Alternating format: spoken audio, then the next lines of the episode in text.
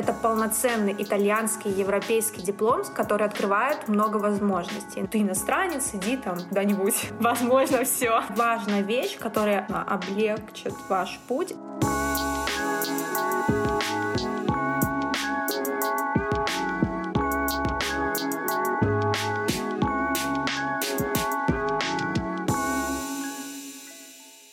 Всем привет! Вы слушаете подкаст «Расскажи про стажировку». Меня зовут Полина Ипарова, и здесь я говорю о медицинских стажировках за границей, подтверждении диплома врача, научных коллаборациях и любом другом международном медицинском опыте, о котором рассказывают мои гости. Это уже третий выпуск про Италию. Если вы их все прослушаете, то вы будете знать про нее абсолютно все, от студенческой стажировки до работы врачом. Сегодня у меня в гостях Злата. Она уже настоящий итальянский доктор и с подругой реализует проект Med Italy, который помогает медикам из стран СНГ повторить их путь и стать врачом в Италии. Так что, если вы задумывались об этой солнечной стране или не задумывались, в любом случае вы услышите много интересной, новой и полезной информации. Меня зовут Злата. Я закончила Ярославский государственный медицинский университет в 2019 году, и сразу же в 2019 году я переехала в Италию подтверждать свой медицинский диплом, потому что не прельщала мне перспектива оставаться в России на самом деле. Я никогда не была на стажировках, ничего, но вот уже решила, что я буду переезжать за два года до окончания медицинского университета, и вот выбор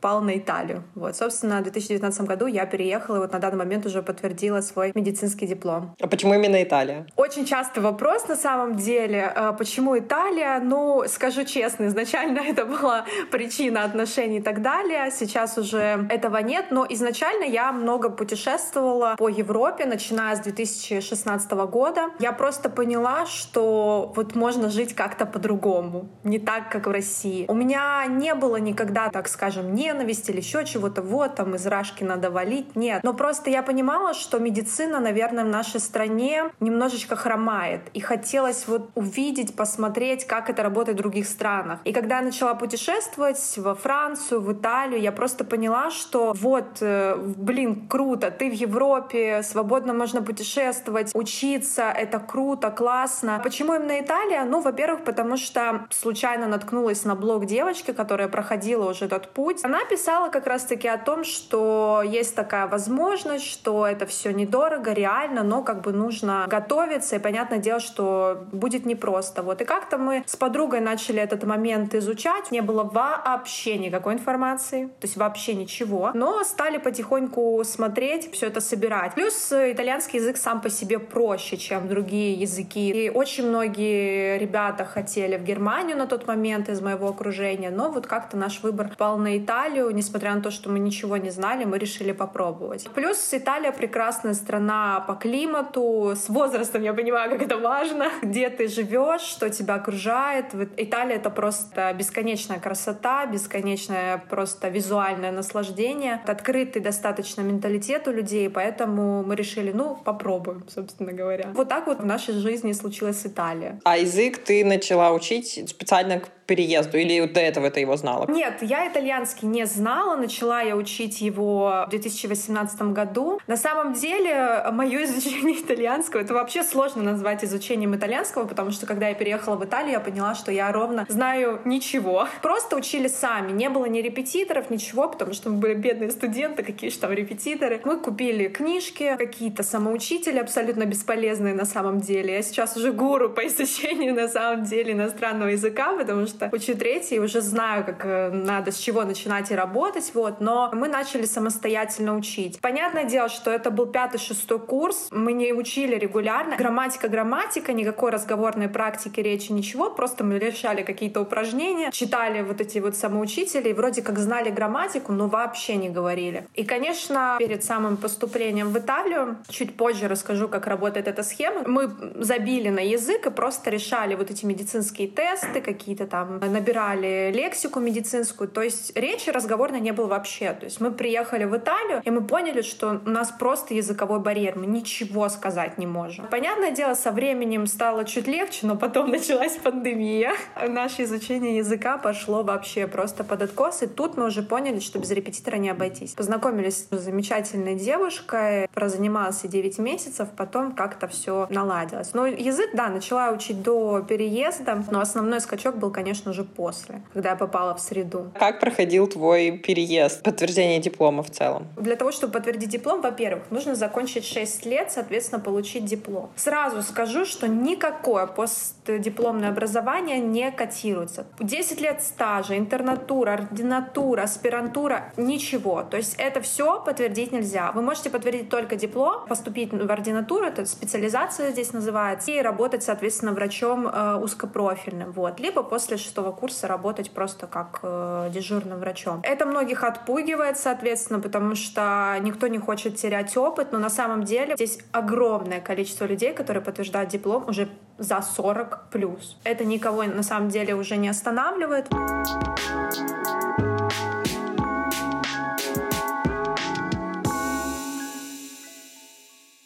Для того, чтобы подтвердить медицинский диплом, есть два пути. Первый путь — это поступить на первый курс лечебного факультета, но здесь нет разделения на лечебный и педиатрический, просто здесь есть факультет медицины и хирургии и факультет стоматологии. Вот. И чтобы поступить на эти факультеты, нужно сдать э, вступительный тест. Вступительный тест состоит из разделов по биологии, химии, это самые большие разделы, потом математика, физика маленький, раздел логики и общей культуры. Всего 60 50 вопросов, за каждый правильный ответ дают 1 балл, за каждый неправильный отнимают минус 0,25 баллов. Вот поэтому на халяву на шару поставить точно не получится. Но плюс в чем? В том, что вы сдаете этот тест на первый курс, и потом по вашей учебной программе, которую вы непосредственно возьмете в университете, переводят на последующие года. Как правило, это пятый или шестой курс. Во многих университетах эта схема работает отлаженно. Есть второй способ, как поступили мы в итоге. Можно сразу подать на пятый-шестой курс курс. То есть не нужно сдавать никаких тестов, ничего. Ты подаешь документы в университет, они смотрят твою программу, тебя зачисляют. В каких-то городах, как, например, Генуя, вообще ничего сдавать не надо. Ты просто подал документы,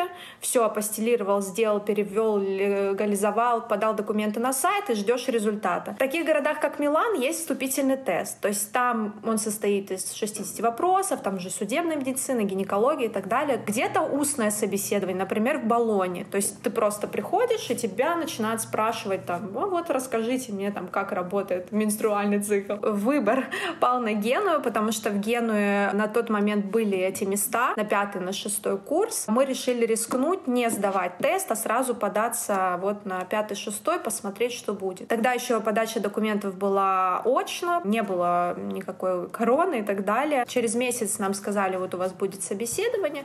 Мы такие, господи, собеседование, что, что нас будут спрашивать и так далее. На самом деле собеседование собеседование было очень формальное. Просто мы пришли, нам сказали «добро пожаловать», покажите свои документы, объяснили структуру и сказали «ждите списков». Все. Мы спросили «как?», а когда мы узнаем, что мы поступили, нам сказали, что те, кто не из Евросоюза и уже закончил университет, те поступят 100%. Вы просто ждите вот эту вот градуаторию, не волнуйтесь. А почему так? А вот так вот это работает. В Геную не было никаких вступительных испытаний, вообще ничего, поэтому впоследствии, конечно, мы помогли многим многим переехать в Гену, так скажем, потому что здесь эта схема работает до сих пор. Сейчас подача онлайн, подаешь документы, и через несколько месяцев э, тебя зачисляют. К сожалению, единственный момент — это вот длительное ожидание, потому что мы переехали в сентябре, в конце сентября было собеседование, мы узнали и получили вот эту вот градуаторию, то есть официальный список вышел только в конце ноября. Мы как бы ходили на лекции, но мы не были записаны. Экзамены сдавать мы не могли. То есть мы просто ждали, потому что нам сказали, сказали, ждите официального распоряжения, официального списка, что вы зачислены. Но предварительно сказали, что вы точно будете зачислены, потому что вы не из ЕС, для вас много места и так далее. В итоге нас зачислили на пятый курс. Сказали нам сдать 10 экзаменов, пройти 9 месяцев практики за четвертый, за пятый, шестой курс и написать дипломную работу. Здесь дипломная работа называется тези, то есть э, это, можно сказать,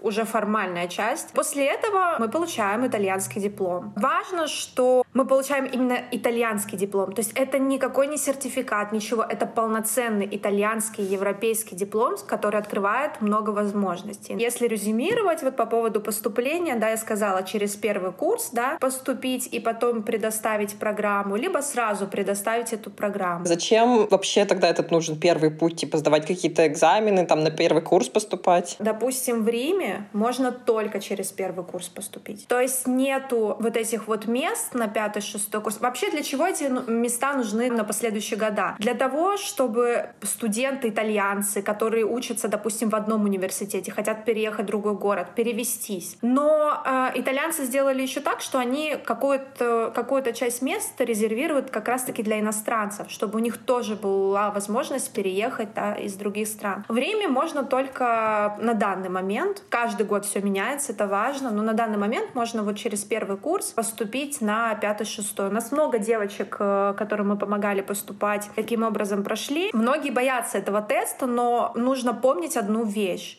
конкурс будет с иностранцами. Поэтому проходного балла нет. Если вы наберете, допустим, 10 баллов из 90 и будет 50 мест, то, скорее всего, вы пройдете, потому что у вас не будет конкурс с итальянцами, которые набирают там по 60-70 баллов. Ну, условно говоря, вот есть 5 мест, и вот 5 человек набрало максимально там по 5 баллов, а второй, э, шестой, точнее, на, набрал 4,5. Вот эти вот 5, которые набрали по 5 баллов, они, соответственно, будут зачислены. Неважно, что максимальный балл 90, даже если у тебя один балл будет, но никто не захочет в этот год поступить, ты поступишь. Конечно, тенденция идет к тому, что конкуренция растет, но Рим, допустим, где 50 или 60 в общей сумме мест на первый курс, абсолютно реальная схема сдать вот этот тест, подготовиться к нему там даже за полгода и потом, э, соответственно, поступить. То есть вот этот э, способ важен и нужен для тех университетов, где нет возможности и нет вот этих мест на последующие года. Вот в Генуе и так, и так можно. В Милане можно и так и так. Зависит от университета, и каждый год университет обновляет эти списки и требования, как можно поступить. Есть еще один способ подтверждения медицинского диплома, но скажу сразу, это самый, наверное, долгий и неудобный э, способ, это подтвердить диплом через Министерство здравоохранения Италии. Но ты не получаешь диплом, ты получаешь просто документ, который позволяет тебе работать на территории только Италии, и с этим документом ты, соответственно, можешь тоже поступать в ординатуру, пойти работать. Но подтверждение Обучение представляет собой через Министерство здравоохранения написание теста и устное собеседование. То есть нужно понимать, что для студентов, которые приезжают в Италию, да, которые, скорее всего, будут знать недостаточно хорошо итальянский язык, а тем более медицинскую терминологию, все даже знания банально, да, идти сразу писать тест,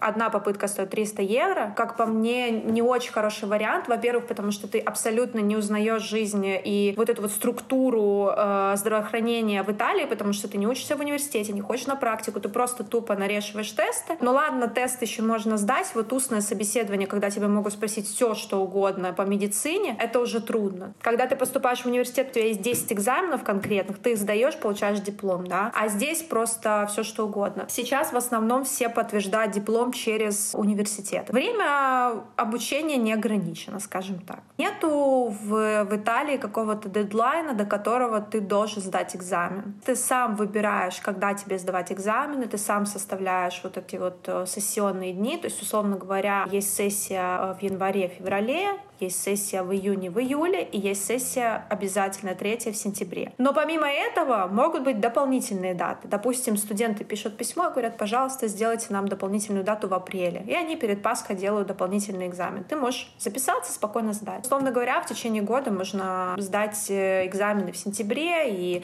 в октябре, и в ноябре и так далее. Сколько тебе времени ушло после того, как тебя зачислили и вот до выпуска? Я переехала в сентябре, зачислили нас в декабре. Сказали, в феврале у вас будет первый экзамен по гигиене. В феврале 23-го должен быть, э, был быть экзамен. 17 февраля нам говорят, университет закрывается.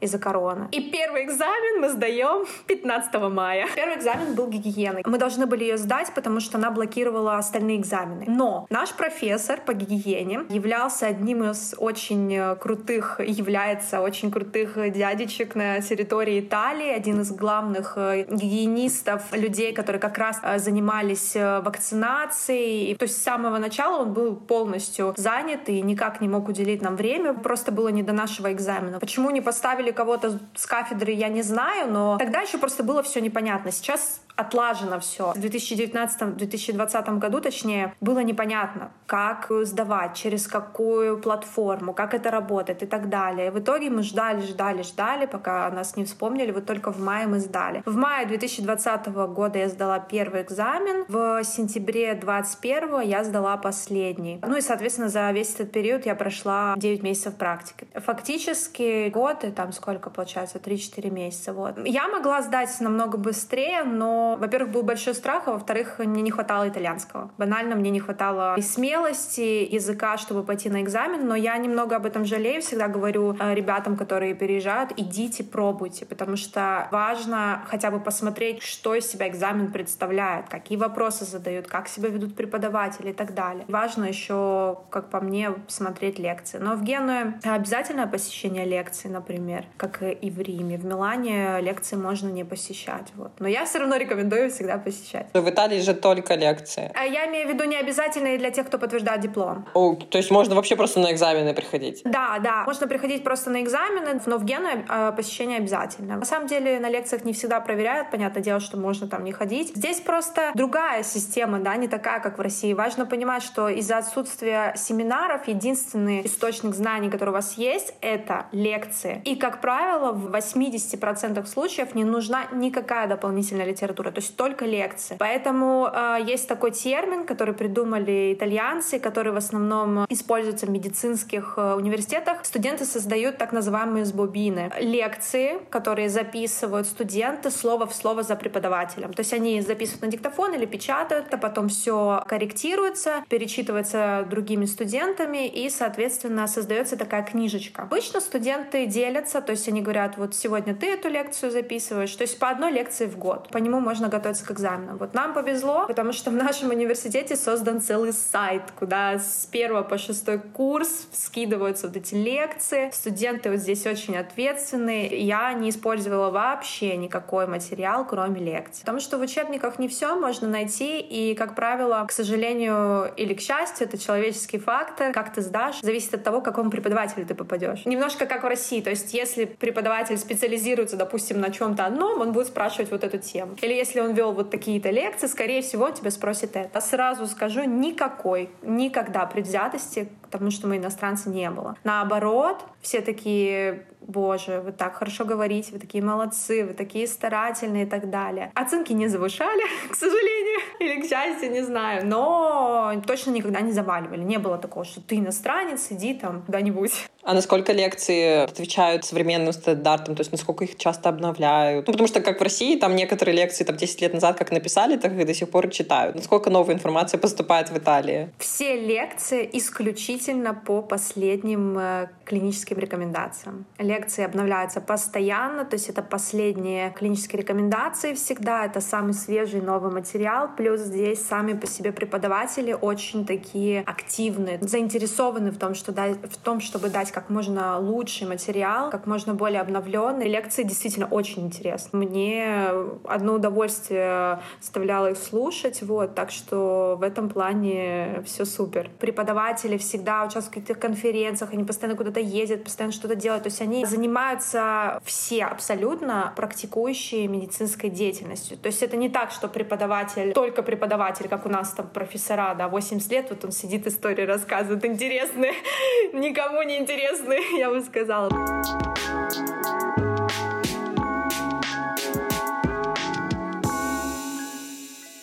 Ты окончил университет, получается, в России. Нужно было два года затратить на то, чтобы подтвердить этот диплом. И вот не было ли у тебя ощущения, что ты как будто бы теряешь эти года, что там в России люди идут уже работать врачами в ординатуры в поликлинике? Не было ли такого ощущения? Конечно, было. Было, потому что уже все мои нагруппники, уже состоявшиеся врачи-специалисты, зарабатывают неплохие деньги. Во-первых, я всегда хотела переехать. Я жила этой мечтой. Изначально хотела в Англию, потому что я считала, что вообще выучить язык э, иностранный с нуля, там кроме английского, невозможно. Возможно все. Конечно, у меня даже и сейчас возникает иногда такое чувство, что как? Нужно понимать, что да, у меня есть работа онлайн, но это все равно не то, это не приносит мне какой-то стабильный постоянный доход. Мне помогают родители, и вот мои одногруппники уже выпустились давно из ординатуры, а я вот все еще ничего. Но два года, это всего два года, да, мы, если рассматривать всю жизнь, во-первых, это бесценный опыт, потрясающий experience, который не каждый может получить, скажем так, только, как мне кажется, самые настойчивые, самые такие амбициозные. Во-вторых, я знала, что я получу европейский диплом, который откроет мне очень много возможностей. Я знала, что я подтяну свои медицинские скиллы, потому что после двух лет обучения в Италии я просто, я столько всего узнала. Я неплохо училась. Я когда переехала сюда и начала готовиться к экзаменам, поняла, что вообще ничего не знаю. Я реально понимала, что мне не хватает знаний. Когда я слушала, как отвечают на экзаменах итальянцы, я просто сидела и думала, господи, я никогда не сдам, я никогда не закончу. Я не жалею ни капельки. И особенно сейчас, когда вся эта ситуация, к сожалению, которая происходит, и все это такое пока что надеемся, что это временно, но немного перекрытие кислорода многим россиянам, это, конечно, это тяжело. Я понимаю, что хорошо, что я вырвалась, хорошо, что у меня есть возможность работать легально в другой стране и быть врачом. Для меня всегда принципиально было уехать и быть врачом. Я никогда не хотела просто уехать. Я знала, что если я уеду, то я сто процентов должна работать как врач. Если нет, то я буду работать в России. Я рада, что это получилось. Нужно пробовать. Вы всегда можете отказаться. Попробовать стоит. Другой вопрос, конечно, это финансовые затраты. В этом плане затраты на само образование были просто крошечные. Я заплатила за год обучения в университете Гену стоил мне 136 евро. Это связано с доходами. Понятное дело, что чем меньше доход у семьи твоей, у тебя как бы скидка да, на обучение. То есть, к сожалению, те, кто закончил медицинский университет в своей стране и едет подтверждать диплом, он не может запрашивать стипендию. На первый курс, если ты поступаешь и учишься с первого курса, пожалуйста, стипендия. Если ты уже подтверждаешь диплом, то ты не можешь получить право на стипендию. Но ты можешь получить право на скидку обучения. Так обучение стоит как бы 3000 евро, поскольку для Италии практически все э, студенты из стран СНГ будут бедные, потому что здесь прожиточный минимум намного выше. У нас все вот мои знакомые, которые поступили, никто больше 400 евро не платит в год. В основном это 136.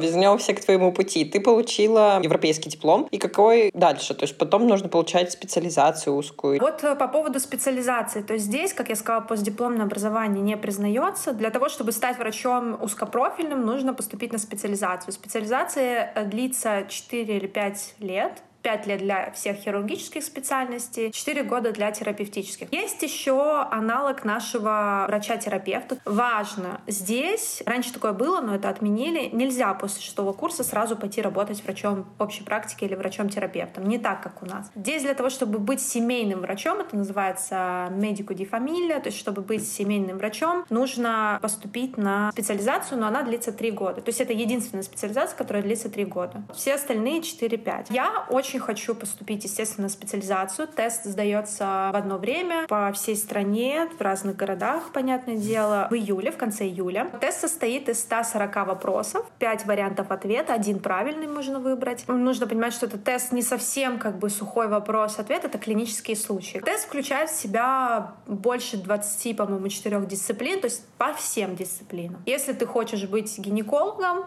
ты должен все равно готовиться ко всему. Это и плюс, и минус. Плюс в том, что ты теперь можешь выбрать все города, все специальности. То есть у тебя нет ограничения по подаче. Ты просто выбираешь все, если хочешь, и дальше уже по рейтингу у тебя распределяют. Но минус, конечно, что нужно все-все знать. Готовиться к тесту серьезно. Такого четкого проходного балла нет. Есть популярные специальности. Это, естественно, дерматовенерология и пластическая хирургия. Нужен достаточно высокий балл. Желательно не меньше 110, 120 и 140. Есть специальности, где можно поступить и с 80 баллами, и с 70. Э, То есть это такие специальности, как, например, нефрология, профмедицина, инфекции и так далее. Я хочу поступать э, на урологию. Это достаточно такая специальность, которая требует э, не самый высокий, но достаточно неплохой балл, то есть как минимум 100, 90-100 мне надо набрать. Это на самом деле много и сложно, потому что тест трудный. Сразу говорю, тест трудный и требует внимательности, требует знания последних клинических рекомендаций и так далее. Готовиться нужно серьезно. Но тест в июле я выпустилась вот в феврале.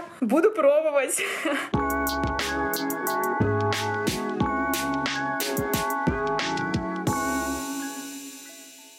Варианты, если я не поступаю или поступаю не туда, куда хочу, я могу работать. После шестого курса не боимся, есть возможность работать, слава богу. Кем можно работать? Работать можно дежурным врачом. Называется это медику ди гвардия. Работа, как правило, либо на выходных, либо с 8 вечера до 8 утра, тогда, когда семейный врач не работает. Не могу сказать, что это просто, потому что после шестого курса сразу идти работать э, разнопрофильным, условно говоря, специалистом, потому что может пациент пациент прийти с чем угодно, тяжело. Либо ты работаешь на скорой, но это не совсем правильное понятие скорой, я буду просто так называть, и ты, соответственно, будешь выезжать на дом к пациентам. Также вечером тебе дают машину, водитель. Если что-то супер экстренное, ты всегда вызываешь амбуланса, узкоспециализированные врачи с пациентом разбираются. Получают неплохо. По сравнению с врачом-ординатором, врач-ординатор сфиксированная цена для всех городов Италии, для всех специальностей 1650 евро в месяц месяц, это стипендия. Она уже чистыми, то есть не облагается никаким налогом. С второго или с третьего года ординатуры 1750. Врачом же дежурным ты можешь получать абсолютно спокойно, чистыми в месяц, не сильно напрягаясь, от двух с половиной тысяч. Работая, допустим, 9-12 смен в месяц, можно 1800 заработать спокойно. Посменно оплачивается. Сейчас точно не скажу, сколько стоит одна смена, потому что это зависит, во-первых, от праздников, вот, то есть праздничные праздничные дни оплачиваются по двойному тарифу и так далее. Конечно, итальянцы жалуются, что мало-мало, очень мало платят и кошмарно, все трудно. С одной стороны, конечно, я скажу, что ординаторы маловато получают, потому что жить в Милане на 1650, наверное, тяжело. В общем и целом, э, по сравнению, понятное дело, с э, Россией, где ординаторы вообще получают 0 рублей, 0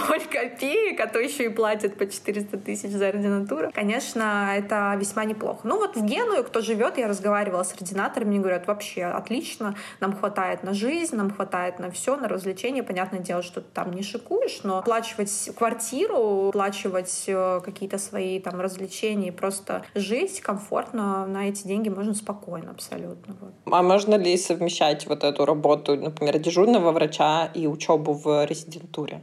Можно, но не первые два года, потому что первые два года в ординатуре ты раб.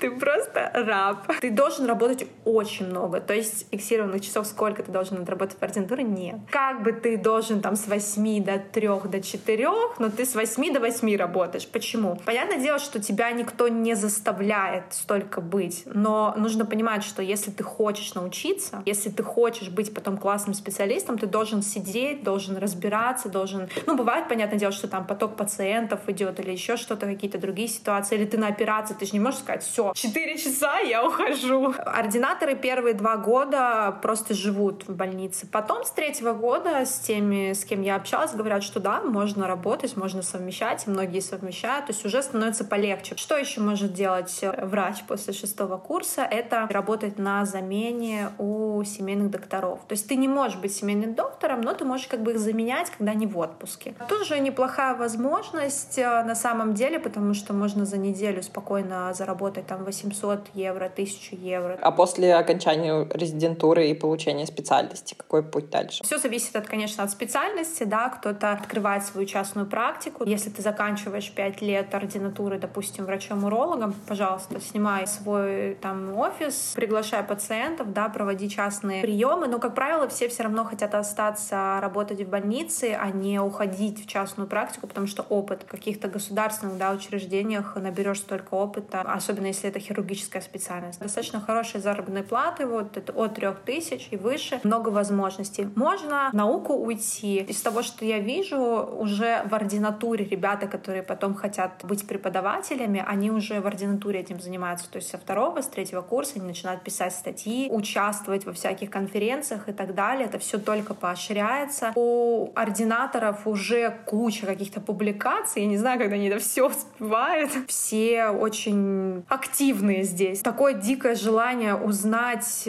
выучиться, чему-то научиться. Я, конечно, просто в шоке. Куда у них столько энергии, столько всего, но тем не менее здесь уровень ответственности даже у студентов просто колоссальный. Они готовятся к экзаменам очень качественно. Ну, здесь и списать трудно, скажем так. Не невозможно, но трудно. Про микронаушники здесь вообще никто не знает, что это такое, понятия не имеют. Я как-то раз рассказала, как некоторые студенты сдают, и как это, это, это легально? Я говорю, да, такое может быть. Перформанс на экзамене у итальянцев потрясающий. То есть они просто ты-ты-ты-ты-ты, там все так четко, настолько у них просто э, вот тоже разницу я заметила, у них очень хорошо работает клиническое мышление. Все эти знания настолько сгруппированы, настолько у них это все четко, что им могут э, задать там на пятом курсе или на шестом какой-то вопрос по патологии или по физиологии, они вот это вот все четко так, у них это работает, потому что мне вот было трудно из-за этого. Экзамены проходили в России достаточно, некоторые очень посредственно, то есть можно было, да, там исписать, и автомат получить и так далее. Вот. Я всегда учила и готовилась э, как бы добросовестно, но все равно вот это вот чувство немножечко халявы тебя расслабляет. Здесь нет, здесь ты учишь просто все, потому что могут все спросить. Вот что нет билетов. Если это устный экзамен, ты приходишь, и тебе сразу вопрос.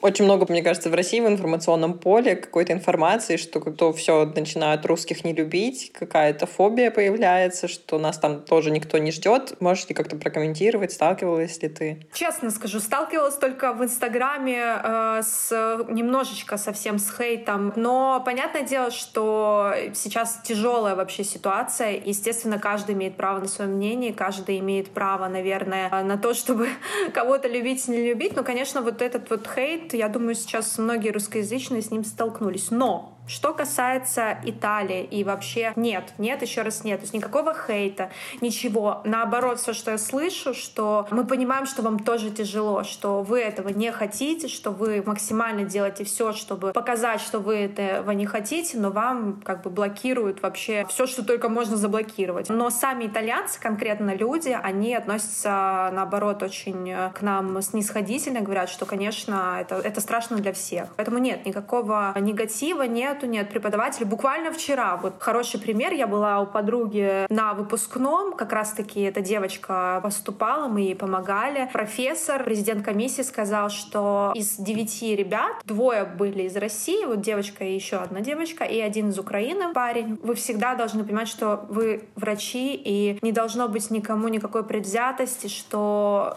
вы должны сохранять свою человечность, несмотря ни на что. Мы все едины, мы все врачи, что не должно быть, естественно, никакой ненависти, что всем тяжело в этот период, но нужно сохранять человечность. Как раз-таки яркий пример, вот это было буквально вчера. Если честно, я думаю, что все-таки студентов в Европе будут ждать, также русскоязычных, и будут принимать. Единственное, что может помешать, это вот проблема с организацией там перелетов и так далее. Я думаю, что это единственное, чего стоит бояться. Но, несмотря на вот эту сложность там с перелетами и так далее, все равно студентов будут ждать и будут принимать. Это здорово. Мне кажется, это многих успокоит особенно, знаешь, из информационного поля в России, когда ты не в среде, не в Европе и не понимаешь, кажется, что там все уже ненавидят и все прочее. Да, у нас есть клиент клиенты, ну, девочки, не, не, не очень нравится мне это слово клиенты, девочки, которым мы помогаем, девочки, мальчики, которым мы помогаем поступать. И вот одна девушка как раз-таки из Украины. Мне кажется, что люди, которые не пропитаны вот этим вот э, всем информационным негативом, они все равно еще понимают, что да, как бы мы ни при чем, вот, и мы все так же стараемся помочь. И вот девочка, она как раз поблагодарила нас за поддержку и спрашивала, как, что мы будем делать. Я говорю, давай пока учи язык, продолжай заниматься, насколько это возможно, дальше будет видно. То есть самое главное — это не забрасывать в любом случае ничего. То есть не нужно говорить, все, я перестаю учить итальянский, я перестаю учить немецкий, ничего не получится. Нет. Нужно сохранять всегда трезвость ума и понимать, что найдем пути, постараемся как-то все равно это обойти, но точно не забрасывать, потому что можно просто утонуть в этих новостях и сойти с ума, каждый день читать, читать, читать, а что будет, и прогнозировать какие-то негативные события. Поэтому точно нужно продолжать, и дальше будем смотреть и бороться до последнего последнего.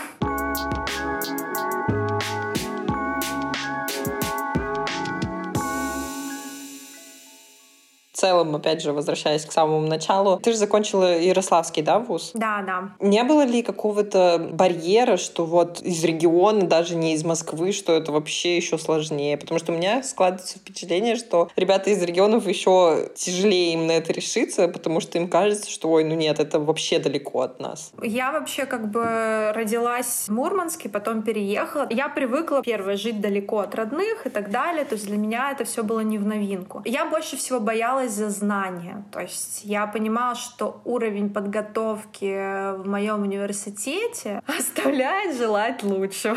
Вот. И я, конечно, боялась, что я просто не смогу. Я вспоминаю первые месяцы в Италии, я думала, господи, для меня мысль о том, что я буду защищать диплом, была какой-то просто нереальной.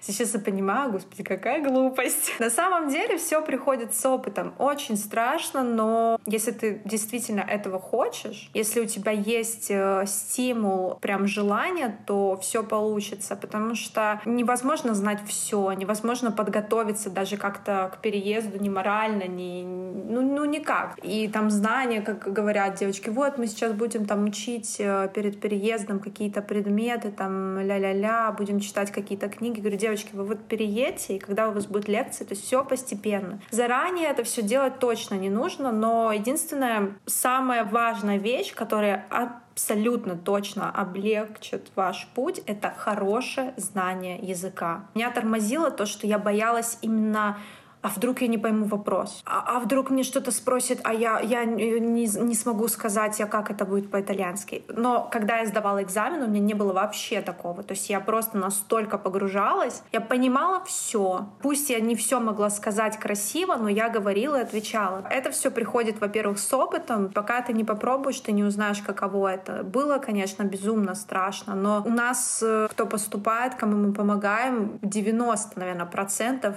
из регионов. Не из Москвы, да, ребята, а именно из регионов, потому что те, кто уже в Москве, у них, как мне кажется, чуть больше возможностей устроиться, потому что ты уже в большом городе, у тебя уже сто процентов есть какие-то связи, знакомые или еще что-то, ты уже знаешь, что, куда и как. Те, кто из регионов, они, а куда? Оставаться в Ярославле, да? А там что? Я знаю просто, как проходит ординатура в Ярославле. Не скажу за все специальности, но за многие. То есть и начиная от э, просто открытых унижений, заканчивая не обучают так, как должны обучать ни в коем случае не хочу принизить Ярославский государственный медицинский университет. Говорю лишь о своем опыте.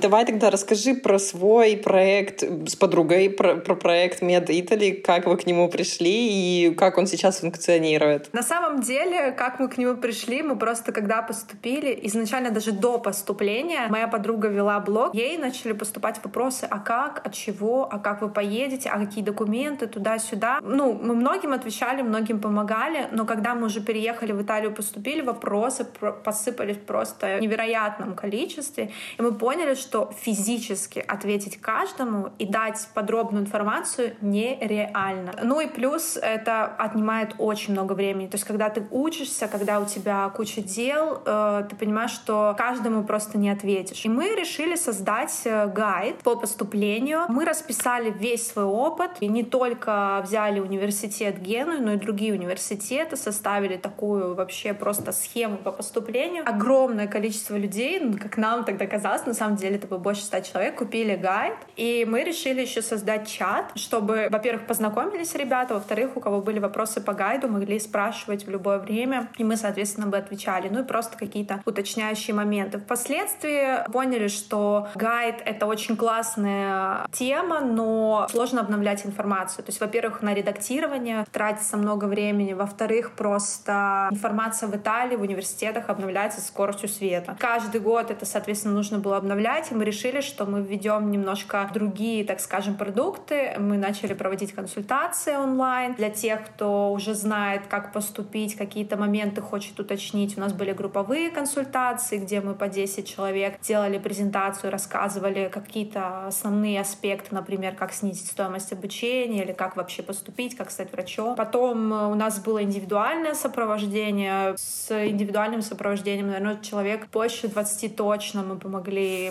выпуститься. И сейчас вот у нас был индивидуальный план, то есть где мы просто для каждого клиента индивидуально расписываем способ поступления и так далее. Но сейчас, э, понятное дело, что огромное количество людей, которые сами поступили, тоже взяли эту идею, абсолютно имеют на это право, каждый делится своим опытом. Скажу честно, и я всегда повторяюсь об этом, что очень важно на момент поступления получать качественную информацию. Не просто информацию от человека, который поступил, а который вот знает информацию не только об одном городе, но и о нескольких, и знает вот эти все подводные камни. Могу абсолютно без зазрения совести сказать, что мы были просто первопроходцами, вот именно медицина в Италии. Это сто процентов такого не было, потому что на тот момент очень активно был свой проект, есть сейчас у Киры, девушка, которая, Кира Косарева, которая занимается как раз-таки поступлением в Италию. У нее был свой проект, и она потом пригласила тоже Катю быть как бы куратором куратором у, у медиков, вот, и Катя до сих пор там,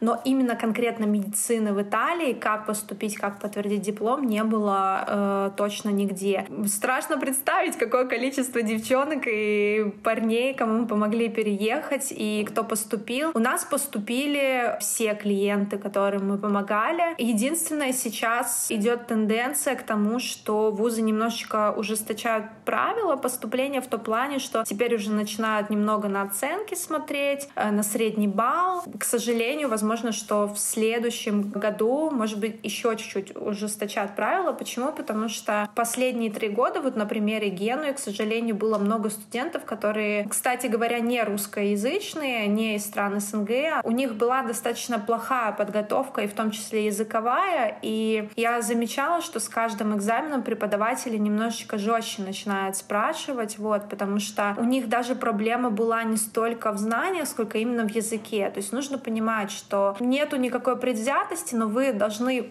ответить на вопрос. Вы должны все равно как-то... Как вы потом будете с врачами, э, с пациентами, точнее, как и врач общаться? Понятное дело, что вы все равно должны владеть языком. А из-за того, что у некоторых был такой достаточно плохой, как мне кажется, перформанс, мне кажется, что университеты начали понимать, что нужно как-то смотреть или на оценки, или какие-то вступительные экзамены хотя бы по языку делать, вот, и ввели вот такие вот правила, например, в Риме. Там нужно сначала вступительный языковой тест сдать. Вот. Он не трудный на самом деле, там намного легче, чем вот эти все языковые э, тесты для сертификатов и так далее. Вот. Но тем не менее, если ты этот тест не сдашь, ты не поступишь. В общем и целом, э, у нас э, за три года было много ребят, которым мы помогали. Со многими мы подружились. Мы просто вот я вчера была на выпускном у девочки, э, которая была у меня на сопровождении, и мы просто ну создали какое-то невероятное сообщество медиков в Италии по всем городам. И это очень круто, потому что новые ребята, которые переезжают, говорят, господи, я вот в Риме, я никого не знаю, а, а как про, про учебу, кого спросить? Потому что итальянцы-то понятия не имеют, что такое подтверждать диплом. А тут раз уже 100 столько девочек, которые через это прошли, им говорят, вот, вот там, вот это, вот это, вот там девушка, вот ей напиши, спроси. И это на самом деле очень круто. Если у кого-то есть желание,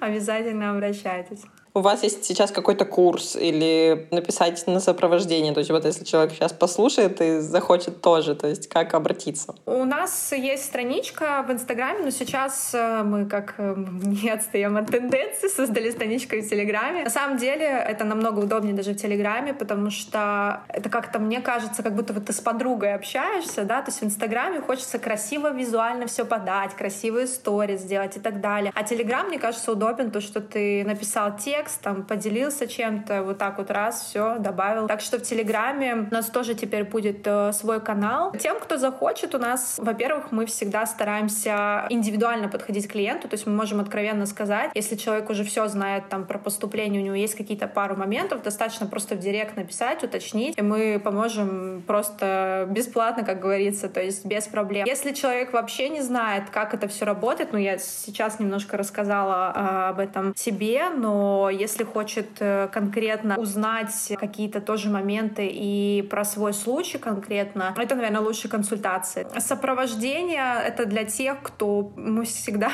на самом деле, немножечко даже отговариваем от сопровождения, потому что, во-первых, э, трата денег все равно. То есть на сопровождении мы создаем свой чат с клиентами, да, и работаем с ними на протяжении года, то есть 24 на 7 мы на связи. То есть, естественно, полный контроль документов, мы сами подаем заявку. Что нужно студенту или человеку, который хочет э, поступить, это просто слушать, э, что мы говорим, вот, и следовать нашим рекомендациям. Вот, но заявку, да, допустим, мы подаем сами, чтобы студент не запутался, если он там плохо знает язык или еще какие-то проблемы. На самом деле, если есть желание, то лучше все-таки постараться всегда разбираться самому и максимально сэкономить деньги, потому что денежки еще пригодятся. И сопровождение — это для тех, кто ну вообще никак, допустим, не хочет заморачиваться, переучиваться, или для тех, кто еще прям очень-очень плохо знает язык, но решился переезжать сейчас, важно сказать, что мы, естественно, не берем всех в том плане, что мы не можем 500 человек взять на сопровождение, потому что это просто физически невозможно. Поэтому у нас есть какой-то лимит, допустим, 10 человек в год. Те, кто хочет все-таки от нас получить больше помощи и консультации недостаточно, вот для тех идеален как раз-таки индивидуальный план, который мы недавно с Катей создали. То есть это просто мы высылаем анкету, человек заполняет, и мы по его анкете, по вопросам, э, по желаниям составляем список, начиная от документов, заканчивая видео сопровождением, как подать заявку и так далее, и так далее. Вот, поэтому достаточно тоже удобный формат. И сейчас как раз-таки полетело много вопросов, а как, может быть, сейчас вот уже пора переезжать. И для тех, кто сомневается, на самом деле я призываю все-таки не сомневаться, скажем так.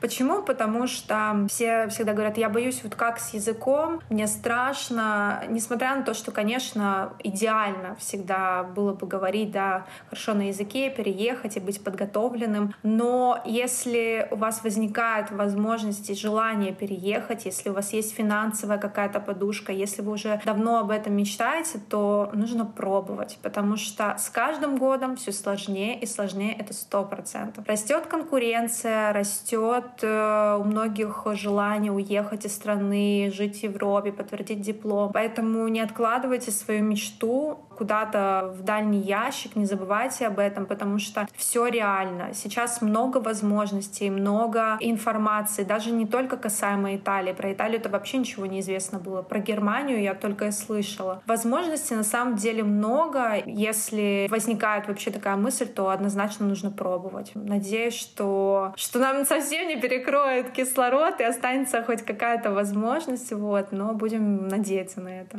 У меня больше нет вопросов. Мне на самом деле понравилась и вообще вся твоя история, и весь рассказ. Так полезно и неоценимый вклад на самом деле вы делаете. Спасибо большое. Спасибо, спасибо. Я надеюсь, вы получили много полезной и новой информации. Если вам понравился этот выпуск, оцените его на той платформе, где вы его слушаете. Это поможет продвижению подкаста. А ссылку на телеграм-канал Med Italy и никнейм Златы, по которому ее можно будет найти, я оставила в описании к этому выпуску. А я желаю вам вдохновения и стать моим следующим гостем.